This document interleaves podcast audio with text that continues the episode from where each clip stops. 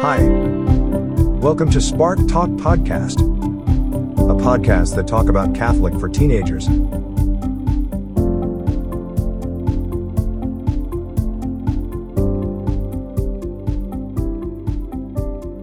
Halo, selamat datang semua di Spark Talk episode 3.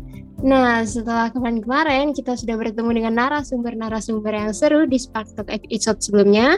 Sekarang di episode 3 ini kita juga kedatangan tamu yang spesial yaitu Kak Enrico Gracia yang merupakan koordinator fakultas dari KMK FMIPA UI 2021. Yuk kita sambut untuk Kak Enrico, silakan mungkin bisa memperkenalkan dirinya. Oke, halo semuanya. Thank you Angel udah mengundang saya ini di sini di podcast kali ini gitu kan ya. Uh, Oke, mungkin perkenalan diri dulu. Uh, nama lengkapnya udah disebutin juga tadi. Nama lengkapnya adalah Enrico Gracia. Bisa dipanggil Enrico atau misalnya teman-teman yang udah kenal biasanya manggil Ko atau misalnya N itu is okay gitu. Tapi uh, gue pribadi lebih prefer dipanggil N sih karena mudah dan simple gitu kan just a letter uh, letter N gitu kan. Tuh. Uh, gue geografi 2019 uh, apalagi ya masih umur 19 tahun per hari ini. Uh, apalagi ya mungkin dari Angel apalagi yang mau diketahui dari gue gitu? Oke, KN ya, berarti lebih mudah manggilnya KN. Yes, uh, mungkin kakak bisa ceritain uh, kesibukan Kak Enrico sendiri belakangan ini ngapain aja gitu? Hmm, kesibukan pastinya pertama kuliah, itu kan ya kuliah. Uh, masih liburan, abis kemarin uas dapat nilai gitu kan ya, puji Tuhan nilainya bagus lah gitu. Uh, terus panitia uh, ada panitia acara besar di departemen gitu ya.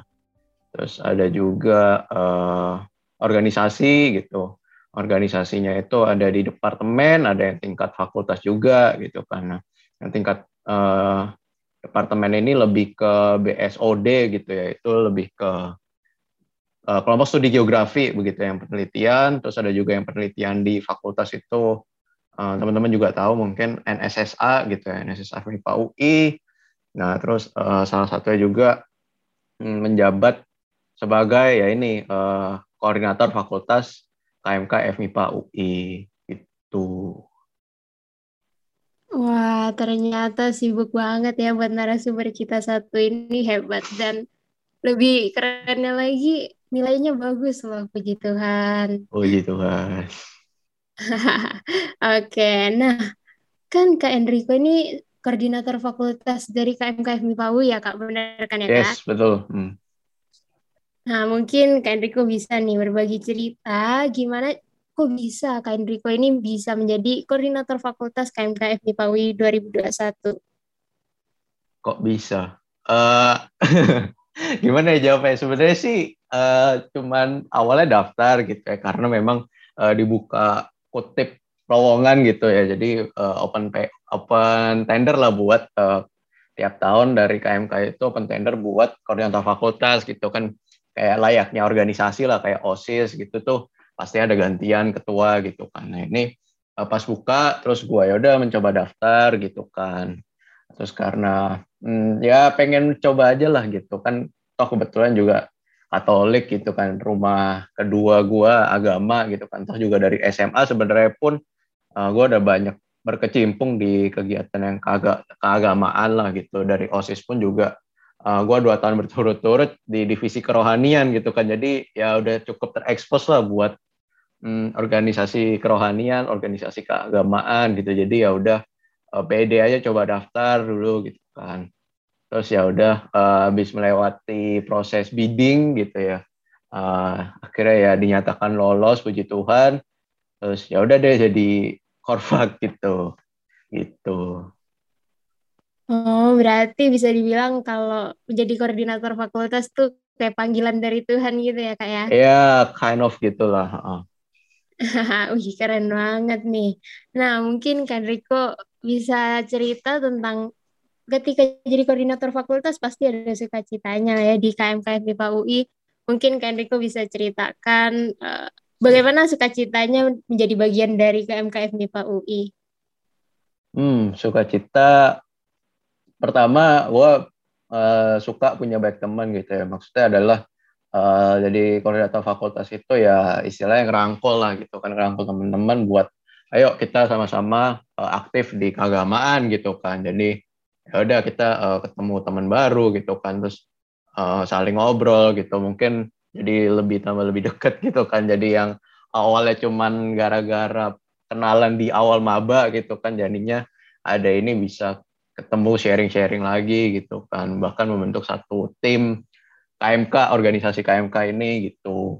Terus juga uh, lihat teman-teman uh, ada di tingkat gitu kan 2020 2021 gitu kan.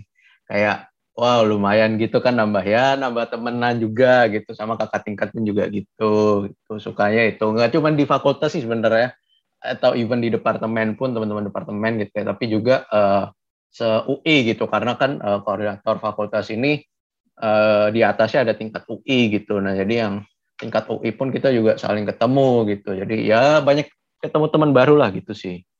Tuh. Jadi kayak apa jadi kayak ketemu keluarga baru gitu ya kan yes. dengan gabung sama KM oke. Okay. hmm, mantep banget nih. Nah Mungkin tadi sukanya udah gimana kalau dukanya Kak? Apakah ada duka selama menjabat jadi koordinator fakultas? Wah, duka ya. Hmm, tentu ada. Uh, dukanya ini paling sama-sama dirasain sama teman-teman ketua gitu ya. Ya adalah uh, eh, PIBPH atau mungkin ya lebih ke BPH gitu yang agak susah buat dirangkul kembali gitu ya. Mungkin ya kita tahu lah dia sibuk ini itu gitu kan. Cuman uh, tetap cara itu menjadi duka kayak uh, awalnya dia udah komit gitu kan. Maksudnya udah diajakin udah mau gitu. Toh kenapa tiba-tiba uh, di tengah jalan gitu ya. Ini kan udah paruh tahun gitu ya tengah jalan misalnya hilang uh, gitu kan bahasa matil gitu. Nah itu ya agak sedih aja gitu sih ngeliatnya kayak ya sedih lah gitu kan kalian ngerasain juga gitu paling itu ya itu sih dukanya kurang lebih Oke, berarti tetap walaupun ada sukanya tetap ada dukanya ya kak. Tapi uh, di bawah benar. suka aja gitu ya kak. Yes betul, di bawah santai aja lah. Think positif lah iya. gitu. Oke, terus uh, mungkin kakak uh, ada tantangannya nggak untuk membagi waktu ketika menjadi koordinator fakultas dan di mana kakak juga punya kesibukan lain seperti kuliah dan kegiatan lainnya? Uh, time management itu penting ya. Maksudnya adalah uh, tiap orang gitu ya punya dapat kesempatan 24 jam per hari gitu kan. Per hari, per, ta, uh, per bulan, per minggu gitu, per tahun gitu kan. Jadi sama semua orang rata 24 jam. Uh, Tuhan gak bagi-bagi tuh misalnya uh, orang yang paling sibuk dapatnya 30 jam, orang yang paling gabut, orang yang paling bosenin gitu, cuma dapat 20 jam or less gitu kan. Enggak, tapi uh, time management ini penting gitu. Nah, uh, gimana cara bagi, bagi waktunya adalah gue lebih suka ya uh, kerja dari pagi sampai sore gitu, karena ya otak-otak masih fresh lah gitu kan ya pagi bangun tidur oh ya udah fresh buat kerja sesuatu gitu. Terus siang ya masih oke okay, gitu kan mendekati uh, jam satu jam dua itu biasanya udah mulai ngantuk Uh, cuman balik lagi gue uh, belajar uh, jam 3 gitu kan, mulai belajar jam 3 gitu. Uh, biasanya sih ya gue biasanya bagi waktu dengan kuliah dulu, kuliah itu penting nomor satu. Gitu ya. Terus yang kedua adalah hmm, biasanya di malam hari atau di sore menjelang malam lah itu mulai uh, sibuk ngurusin dikit tentang uh, kepanitiaan, organisasi gitu. Nah, terus juga jangan lupa kerjain tugas-tugasnya gitu. Mungkin uh, bagi tugasnya itu yang penting ya karena gue itu ada ya istilah jam malam lah jam 10 jam 11 itu mata gue juga udah otomatis ngantuk. Jadi mau nggak mau harus bagi waktunya dengan pinter gitu. Eh, nggak uh, sekedar gampang kayak apa ya oh ya udah lu bisa kerjain jam segini lu kerjain jam segini gitu. Enggak maksudnya tetap tertata dengan rapi supaya semua itu selesai dengan teratur gitu kalau itu sih dari gue gitu. Wah, berarti time management itu benar-benar penting ya, Kak, kalau hmm. lagi kayak gini. Yes, benar apalagi nah, ya pandemi inilah bisa fleksibel lah kita kan ya kayak ya udah ini disambi iya, gitu nggak sih, ya kan? Benar-benar kita uh. bisa ngelakuin apa yang kita mau dalam sekaligus gitu ya kak. Yes benar. Oke. Okay. Uh, mungkin ngomong-ngomong tentang koordinator fakultas nih buat uh, adik-adik mungkin yang bakal mau jadi koordinator fakultas, apakah ada tips and triknya kak? Tips and triknya gua nggak ini sih nggak ada tips and trik ya maksudnya ya pede aja lah gitu. Kayak kalau lu mau mencoba sesuatu yang baru misalnya jadi ketua gitu ya lu nggak usah susah-susah deh. Misalnya jadi ketua BEM UI atau misalnya ketua BEM FMIPA gitu. Mulailah dari hal yang sederhana aja gitu. Kayak ya gue mikir KMK FMIPA itu juga nggak ada salah ya lo jadi ketua gitu. Kayak sebagai kontribusi yang dilihat adalah pas pendaftaran magang atau kerja gitu di portofolio CV kalian itu kontribusinya gitu bukan uh, tingkatan misalnya oh gue ketua BEM FMIPA gue lebih gampang cari kerja. Ya itu ada lah yang pemikiran seperti itu ada it, itu nggak salah gitu kan. Cuman balik lagi menurut gue uh, yang gue pikirkan yang gue perpendapat adalah apa kontribusi lu buat uh, jabatan tersebut itu jadi pede aja kalau misalnya lo ada program kerja yang baru atau misalnya insightful gitu nggak apa-apa dicoba aja dibawa. Nah, dari situ uh, kalian bisa tahu oh menjadi ketua seperti ini tuh agak seperti ini gitu. Jadi ada beda inilah. Jadi nggak usah takut. Uh, tetap aja langsung aja daftar uh, buat memberanikan diri jadi koordinator fakultas. Itu. Wah, berarti keren nih buat teman-teman KMK MIPA udah dapat insight dari Kain Riko gimana cara jadi koordinator fakultas yang baik. Mungkin buat ke depannya bisa tanya-tanya secara pribadi ya Kak, kalau ada yang mau tertarik gitu jadi koordinator boleh, fakultas boleh. KMK MIPA. Oke. Okay. Nah, kita udah tanya-tanya serius tentang koordinator fakultas. Sekarang waktunya kita santai-santai dengan sesi fun in the middle, di mana sesi ini merupakan sesi pertanyaan cepat dan setiap pertanyaan Kak Enrico harus jawab dalam waktu 5 detik ya, Kak. Oke, okay. gas. Oke. Okay. Udah siap ya, Kak? Langsung pertanyaan pertama. Kira-kira Kakak lebih suka bubur diaduk atau enggak? Diaduk. Eh, perlu alasannya enggak? Oh, kenapa tuh? Oh oke okay, ditanyain. Oke okay. uh, eh, diaduk karena bubur ya ya bubur lah ya udah cair gitu buat apa lu bisa bisa lagi gitu kan ya udah lu udah cair ya udah lu aduk sekalian biar maknyus makannya gitu gitu jadi sekalian aja ya kak biar yes, iya, semuanya tuh. bisa langsung dalam Bener. satu gigitan oke okay. untuk pertanyaan kedua apa mata kuliah favorit kak Enrico hmm. uh, praktikum SIG Wah, nggak tahu juga ini ya. Jadi praktikum SIG ini mungkin gue sedikit cerita ya uh, tentang sistem informasi geografis. Jadi ada ngotak-atik komputer ya gitu. Itu gue suka. Oh, jadi sukanya yang tentang ngotak komputer gitu ya kak ya? Yes, benar. Biar nggak bosen. yes, benar. Oke, keren-keren. Terus yang ketiga, apa hobi kak Enrico selama WFH? Hobi uh, main game. Wah, game apa tuh kak kira-kira? game apa ya? Ya gamenya game biasa lah game ya mungkin teman-teman tahu lah GTA gitu atau misalnya PUBG gitu. Kadang uh, eh, gue tiap malam tuh mabar sama temen SMP gue gitu kan PUBG gitu. Ya udah lu main aja gitu buat refreshing lah gitu. Oh benar, refreshing di dalam tengah kesibukan gitu ya kak ya? Yo iya benar, jangan pikirin kerja belajar lah itu. Ah robot ya gitu. Iya, penting nih teman-teman buat sekali-kali refreshing. Untuk hmm. pertanyaan keempat ya kak, kita lanjut. Apa kriteria pasangan idaman dari Kak Enrico? Wow, sangat sulit. uh, sayang anak, penyayang lah, penyayang lah, penyayang.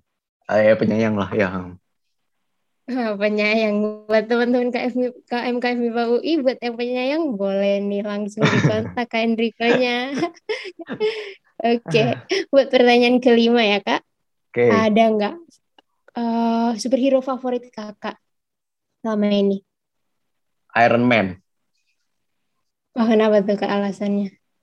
Uh, pertama dia, maksudnya dia belajar dari kesalahan gitu ya uh, mungkin teman-teman juga tahu uh, Iron Man ini pernah um, si War Machine itu di pas di Civil War gitu ya dia uh, kena lasernya si Vision itu kan nggak sengaja terus dia jatuh si War Machine-nya jatuh dari ketinggian tinggi banget itu ya. Terus uh, sampai uh, kena tanah gitu jadi bikin uh, si War Machine-nya ini uh, cedera gitu. Terus Iron Man-nya uh, kan suit-nya itu kan dia uh, dibikin oleh Iron Man gitu karena terus akhirnya Iron Man berpikir bahwa gimana caranya supaya nggak terulang lagi gitu. Ada orang yang jatuh dari uh, bajunya dia gitu dari uh, pakaiannya dia. Terus akhirnya uh, dipak diaplikasikan di Spider-Man gitu kan. Uh, dia dipasang parasut gitu kan. Atau misalnya uh, keselamatan yang penting gitu. Terus juga uh, di satu cerita Iron Man ini juga pernah uh, kedinginan gitu ya. Uh, film Iron Man kedua kalau nggak salah itu yang dia uh, evakuasi diri terus uh, tersesat di Norwegia apa di Eropa sana terus di musim dingin gitu karena dia kedinginan gitu. Di armornya dia tuh nggak ada penghangat badan gitu. Nah uh, di Spider-Man pun dia bikin gitu supaya si Peter Parker ini uh, waktu itu pernah lihat bahwa Peter Parker nyebur ke danau gitu kan terus ditolongin. Terus di pinggir danau Peter Parker ngomong uh, gue kedinginan gitu. Tuh sama Iron Man-nya bilang uh, gue udah kasih penghangat buat lo gitu terus akhirnya dinyalain oh ya udah jadi ada penghangat gitu jadi dia belajar dari kesalahan dan mau uh, trial and error lah gitu tuh Wah, alasannya dalam banget nih. Mau belajar dari kesalahan. Berarti itu nanti bakal diterapin ya, Kak, di prinsip hidup Kakak gitu. Harus dong. Oke. Nah, udah selesai nih untuk pertanyaan Fun in the Middle. Waktunya kita tanya-tanya lagi tentang Kak Enrico. Okay. Uh, mungkin kakak ada rencana pribadi untuk selanjutnya atau mungkin ada target yang ingin kakak capai? Hmm, target mungkin jangka menengah dulu lah ya yang udah mau setelah lulus nanti gue kepikirannya adalah uh, kerja di salah satu perusahaan ternama uh, dengan modal ilmu geografi gitu gue gitu ya uh, biasanya pengennya kerja di uh, company yang semacam ride hailing gitu ya yang bisa ada sistem informasi geografisnya gitu.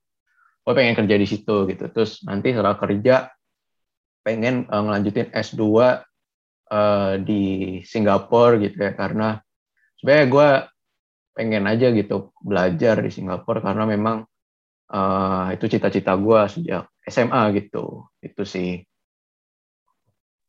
Wah, cita-cita dan targetnya mulia banget ya. Semoga nanti bisa cepat tercapai buat semua target Kak Enrico. Amin.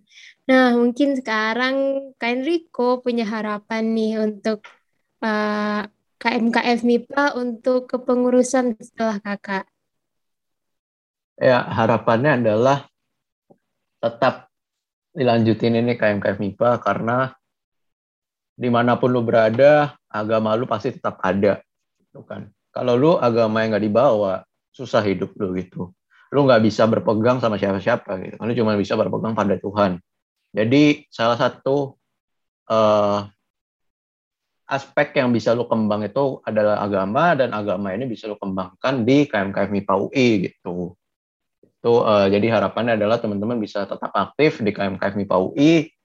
Jangan pernah terpikir bahwa KMKF MIPA UI it's not a thing gitu ya, tapi memang uh, ya walaupun dipandang sebelah mata lah, tapi KMKF MIPA UI tetap menjadi rumah agama kalian. Itu dari gua.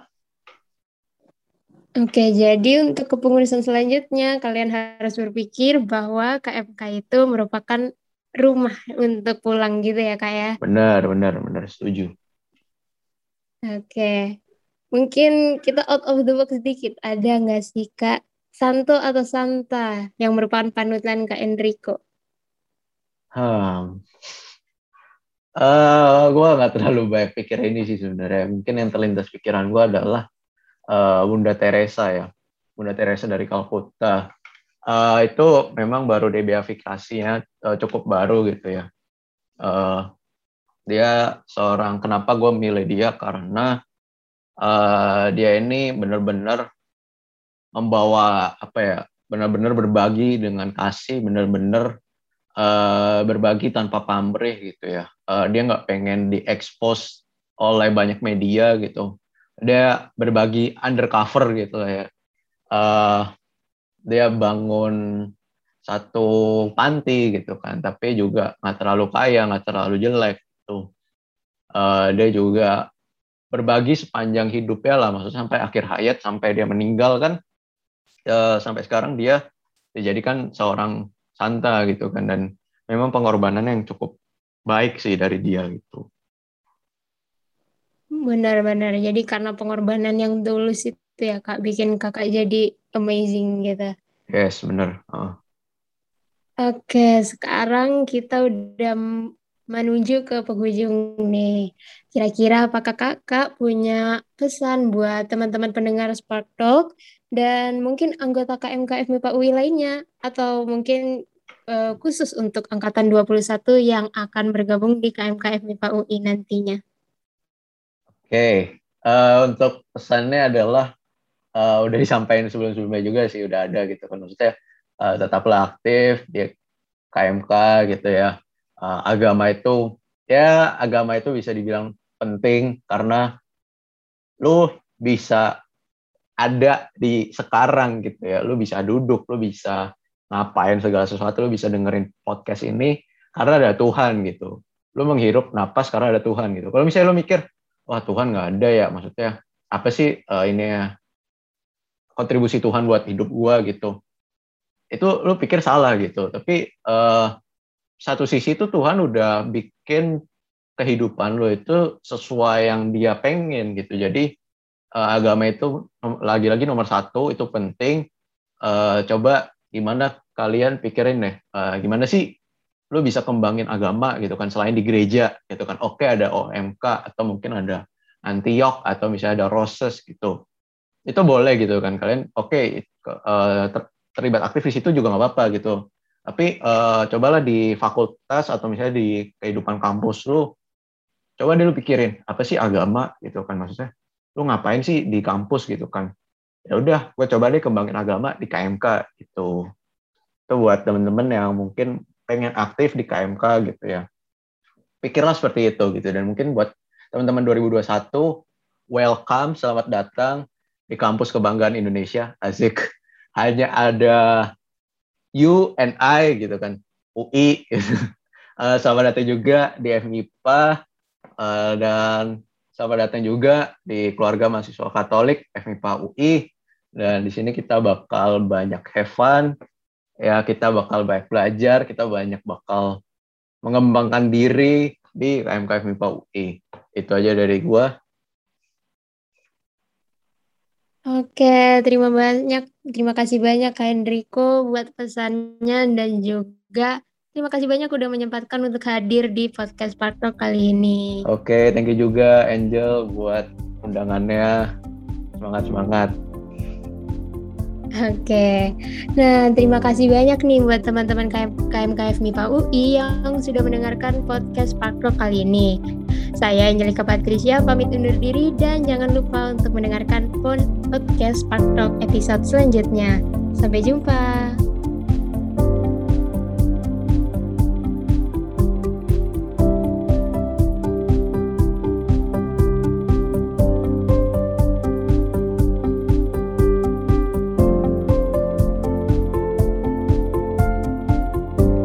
Thank you for listening Spark Talk podcast. Stay tuned for the next episode.